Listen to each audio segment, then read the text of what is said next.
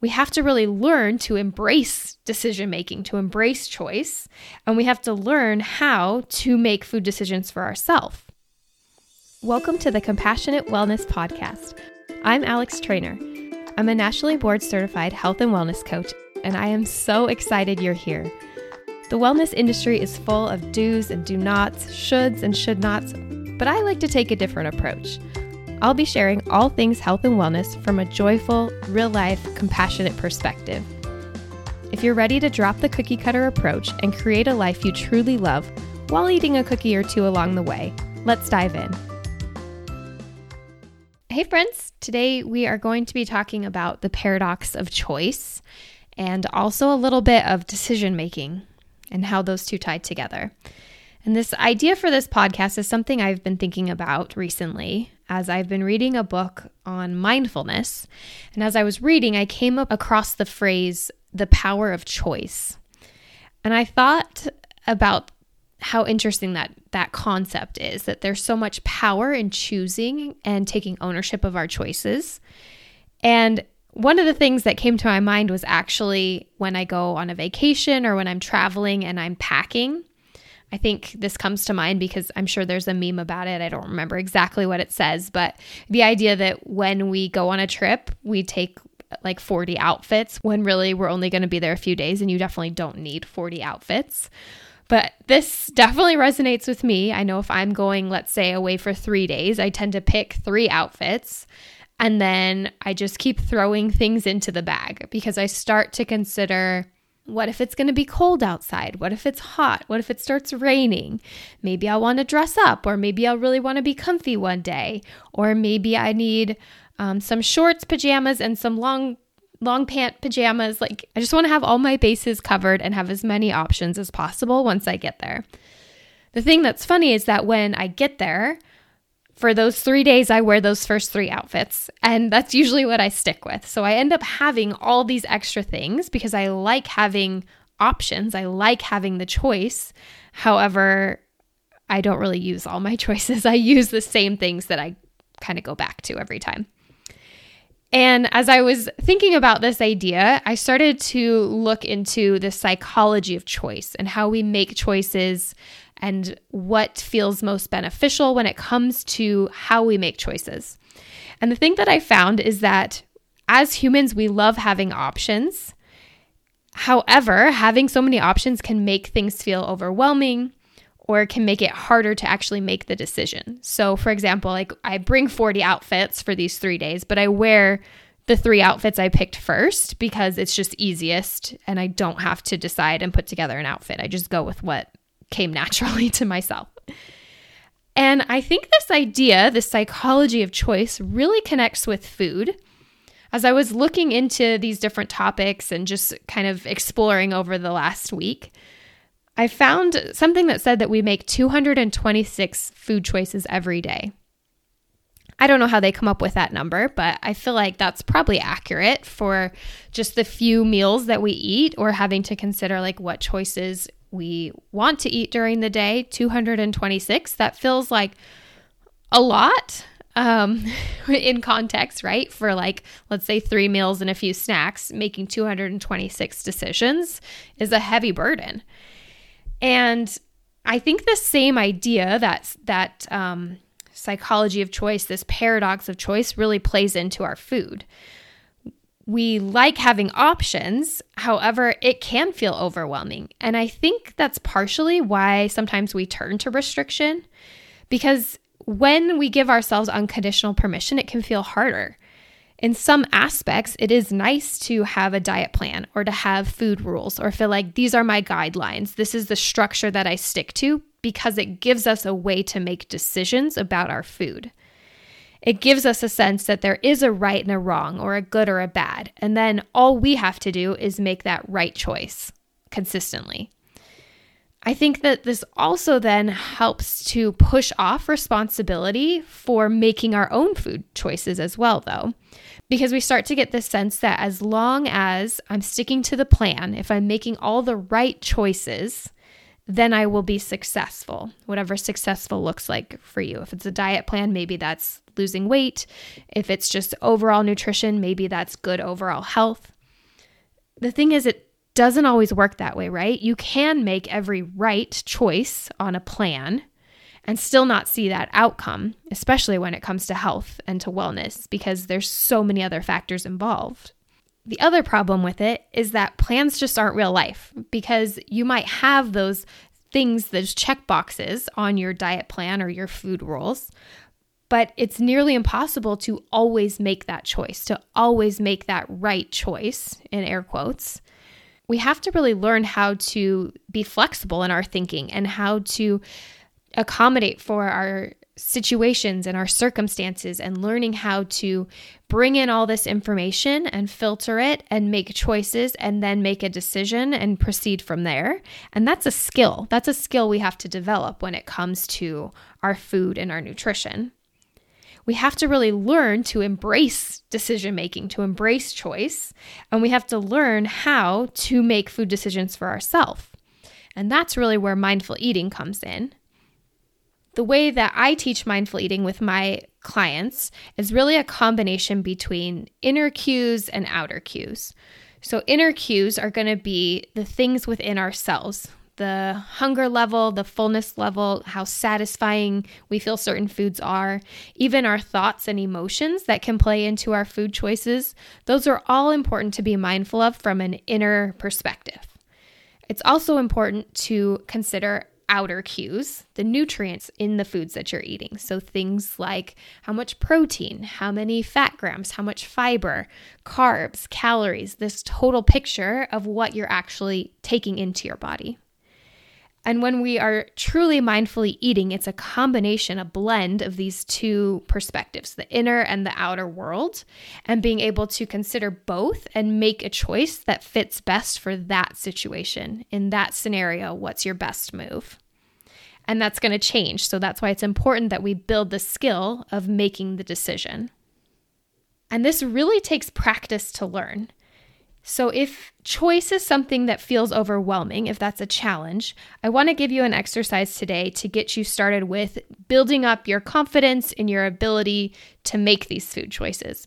We've talked previously about how important unconditional permission to eat any and all foods is to having a healthy relationship with food, healthy eating behavior. And I also recognize that is hard to do when we're used to the structure, when we're used to having a plan to follow.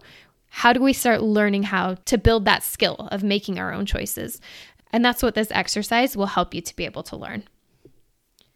The exercise actually comes from Jean Kristeller. She is the creator of mindfulness based eating awareness training, and she was also a prior president of the Center of Mindful Eating. So she definitely knows her stuff when it comes to how to eat mindfully. This practice can be found in one of her books called The Joy of Half a Cookie. So if you want to read more about it or get some more ideas on different exercises, that's where this originally comes from. So here's what we're going to do. First, you're going to pick two healthy foods, things that if you were eating off of a food plan or a diet plan, things that would be on your safe list. Pick two things that are similar in nutrient intake. So maybe that is an apple and an orange, or maybe broccoli and cauliflower, or black or pinto beans, right? Things that are similar in their nutrients, but also different. You're to try this exercise when you're in as much of a neutral state as possible. So you don't want to be too hungry, you don't want to be too full, you don't want to be super stressed or have heightened emotions, as like neutral of a scenario as you can find yourself in. You're going to take the two options that you choose, your two healthy foods, and put each on a separate plate. So let's say we'll use broccoli and cauliflower as our example. So you're going to have some broccoli on a plate and some cauliflower on another plate. And you want to have enough that there's at least a few bites of each. So maybe four or five florets of each on the plate. So you're going to sit down and we're going to bring some mindful awareness first. So we'll start by taking some deep breaths. So you're going to breathe in You'll breathe out. You also want to mindfully check in on those internal cues. What is your hunger and fullness level? How are you feeling in this moment? What emotions are present for you? What thoughts are you having? Build awareness about how you're feeling in that present moment. Once you've checked in with yourself, now we're going to look at the two options and we're going to mindfully look at them. So we're looking at the shape, the size, the texture, really paying attention to the details that jump out at you. And as you're looking at both of these, consider on which one you would prefer to eat. As one kind of jumps out at you, I want you to ask yourself why is that the preference right now? What is it about that one that is standing out to you? Does it sound good? Does it remind you of a good memory? Does it feel like the right thing to eat at that time? Pay attention to the reasoning that you're telling yourself of why this one feels more preferred in this moment. As you pick which one is calling to you, next thing we're going to do is take another deep breath and put that chosen plate in front of you and push the other to the side. So let's say you decide that the cauliflower is calling to you. We're going to put the cauliflower plate in front, push the broccoli aside, take a deep inhale and a deep exhale, and reflect on how you came to that decision. Was it more your inner cues, more of your outer cues? What was it that brought you to the decision to make cauliflower the chosen option? Next, we're going to start to actually eat the food, and we're going to do this mindfully. So before we start eating it, we're going to look again at the shape, the size, the texture, the color. Really look at and take it in for what it is. As you pick up that food, maybe you smell it, you feel it in your hands. What does it feel like? Does the texture feel different or about the same as what you expected? And then you'll start eating it. And to eat it mindfully, we're going to be very slow and intentional. We're going to pay attention to the flavors, the textures as they're in your mouth. We're going to pay attention to how satisfying the food is. Maybe you rate it on a 1 to 10 scale of how enjoyable that experience is for you. Slowly, you're going to eat that food and savor it, either until it's gone or until you feel like you're done eating. Notice what changed about your hunger and fullness after eating those few bites of the food. Maybe it stayed the same. Maybe you feel a little bit more full. Maybe you feel like you ate something, but it wasn't satisfying. After you reevaluate your hunger and fullness, now we're going to consider that second option. And we're going to look at it mindfully, maybe smell it, maybe pick it up again. How is this food similar or different to the first option that you have? And then you're going to consider do you also want this option? Do you want the broccoli now that you've already had the cauliflower? If you do want this option, pay attention to how come. What is it about the food that's calling to you at this time? And then, because you have unconditional permission, you're going to choose if you want to eat this second option. Totally fine if you do. Also, totally fine if you don't. If you do choose to eat it, you're going to repeat that same process of mindfully eating it, paying attention to how satisfying it is, checking in on your hunger and fullness after you have it, eating it slowly, that whole process we did with the first food. When you're either done eating or if you don't choose to eat it, what we'll do to wrap up this process is really take a moment to reflect and to show gratitude for yourself. So, we're going to reflect on the whole experience. What stood out to you? What did you learn? You can also take a moment to show gratitude, both for the foods that you've been able to eat and also for yourself. Building these skills takes time, and I recognize that it can be hard to carve out time, right, to do this exercise. It's great in theory, we hear about it in theory, but to actually do it takes time. And time is a valuable resource for us. So the fact that you've sat down and made time to do this and to take a few minutes to practice mindful eating and practice decision making is huge. It's worth showing gratitude for yourself for that, patting yourself on the back and congratulating yourself for carving out time to prioritize your health and wellness. We started this activity with two safe foods, in a sense to continue practicing on it, you can change up the different food options that you give yourself. So, as you get more confident, you can change the choices to things that maybe feel a little bit harder to decide between. Maybe broccoli and cauliflower are not that complex, maybe not that different in your mind. It's not that hard of a choice. That's a good place to start. Keep it easy to begin with. Then, maybe as you feel more confident, you try a salty and a sweet treat or maybe two sweet treats. Maybe you have lots of baked goods in your house and it can be hard because you want to eat them all. And so, this is a good way to practice putting maybe a cookie on a plate and a brownie on a plate and practice seeing which one calls to you, which one is actually satisfying, eating one mindfully, considering if you want the other one.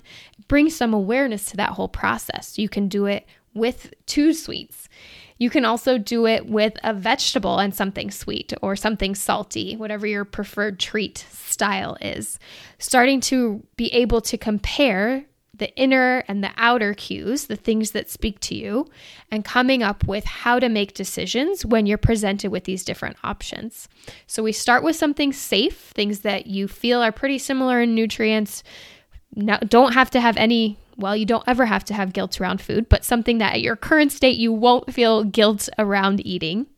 And then you build and progress from there the more that you practice making choices and also that reflecting piece, understanding why you're making the choices that you're making and how you're making them, the more you practice that, the easier it becomes. And as we know, the practice is where we build the skills. Because if you start running on the day of a marathon, that's going to be very hard. It's the same with eating. If we start trying to make food choices when we are incredibly stressed, or when we have a really hard day, or when we are at a buffet surrounded by things that we want to eat everything, it's hard to learn the skill in that moment. We learn the skill ahead of time so that we have it in our toolbox ready to pull out in those moments when we need it. So, that is what I have for you today. I hope this was helpful for giving you some context on how to start making food decisions and how to start incorporating more unconditional permission into your food routines. If you try out this exercise, I would love to hear your experience about it, what you noticed, what takeaways or insights you found. I hope you have a wonderful week this week, and I look forward to talking with you again next week. Thanks for joining me on this episode of the Compassionate Wellness Podcast. If this message resonated with you, please share it with someone you care about. I'd love to connect with you as well. Follow me on Instagram at alextreanor.coaching or visit my website, alextreanorcoaching.com. And as a reminder, Treanor is spelled kind of goofy. It's T R E A N O R. For any references mentioned in this episode, be sure to check out the show notes. I hope you have a wonderful day and don't forget to make time for something you enjoy.